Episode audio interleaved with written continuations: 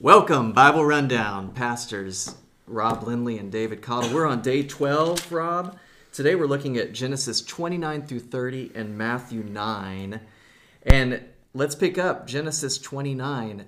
Jacob the deceiver is going to be himself deceived.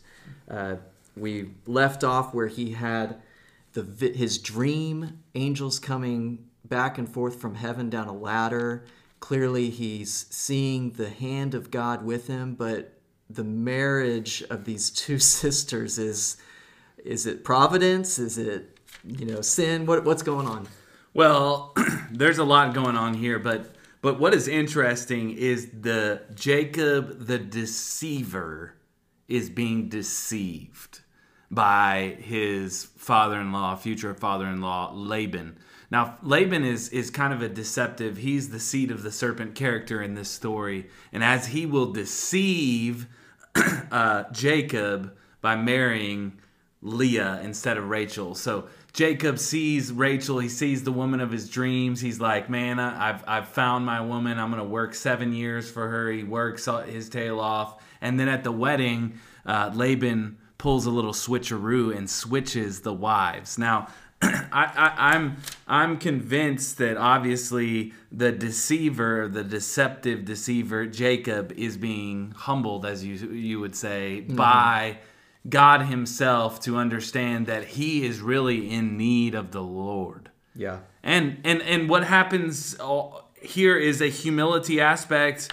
Um, Leah is the one that's hated, and yet she the the womb the womb is open for her. Rachel, the one who is loved is uh, she is barren and doesn't have any children. So there's there's a, all this humbling aspect going on, but it's it's you're you're to read this and laugh a little bit about uh, the nature of the story, how the deceptive one who deceived his brother into getting the birthright is now deceived into having a second wife. Really, yeah, and and not only that, these sisters going back and forth with one another, right? And really sister where, wives. yes, in in the literal sense. And uh, and I think though we back up and who where are they finding their identity? Right? I mean, you talked about Jacob being humbled, but here's both of these sisters which we know the difficulties. We've already seen it throughout some of these passages where women are barren and just the agony that they're going through emotionally and physically, not having children. But Leah is very fruitful. And we mentioned it before we started this. Who are the children that are coming through these two relationships? It's the 12 tribes of Israel that will yeah. become significant later on. So God is orchestrating still his story through it. But it's interesting, it's not until the fourth child, I think, uh, was the fourth, Judah. Judah. That then in verse 35 of, of chapter 29, as it closes on this chapter, she says, This time I will praise the Lord. Mm. And it's interesting, you know, I think for all of us, we go through these seasons of life where, call it pride or self-sufficiency but we we don't humble ourselves before the lord and we struggle in in whatever it is that we're looking for him to do and uh, sometimes God lets us get what we think we want. And when those things turn out to be empty handed and not fulfilling, yeah. it really just brings us back to a point of humility where we recognize he alone is what we need and i think we see that with leah yeah so god establishes marriage in the garden and it is completely destroyed in the family of god here mm. by marrying two wives by giving of their servants by being barren all of the things that you know god has designed in marriage to be fruitful and multiply are as a result of the fl- of the fall there is just a a complete um, uh, just collapse of God's design and order in which He has designed it. Mm-hmm. And this is kind of a, a picture of Israel, right?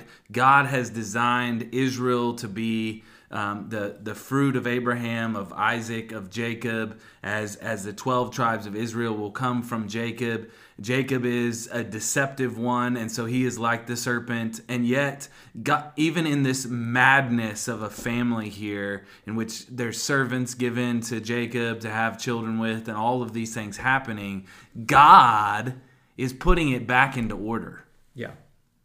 And we'll see we'll see the results of this continue on with Joseph as Rachel is the one who is loved and Leah is not. Joseph, the son of Rachel, will be the one who is loved by Jacob, Israel, and there therefore will cause hostility amongst the brothers. Yeah.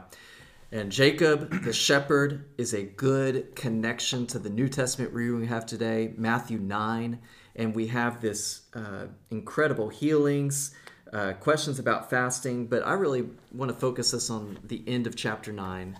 Um, famous account Jesus sees the crowds in verse 36. He has compassion on them. He's physically moved to see these, these people with all their infirmities just and it says harassed and helpless like sheep without a shepherd and so we have this agricultural connection back to what we saw in the old testament but then jesus tells his disciples what's the response to seeing the brokenness of the world?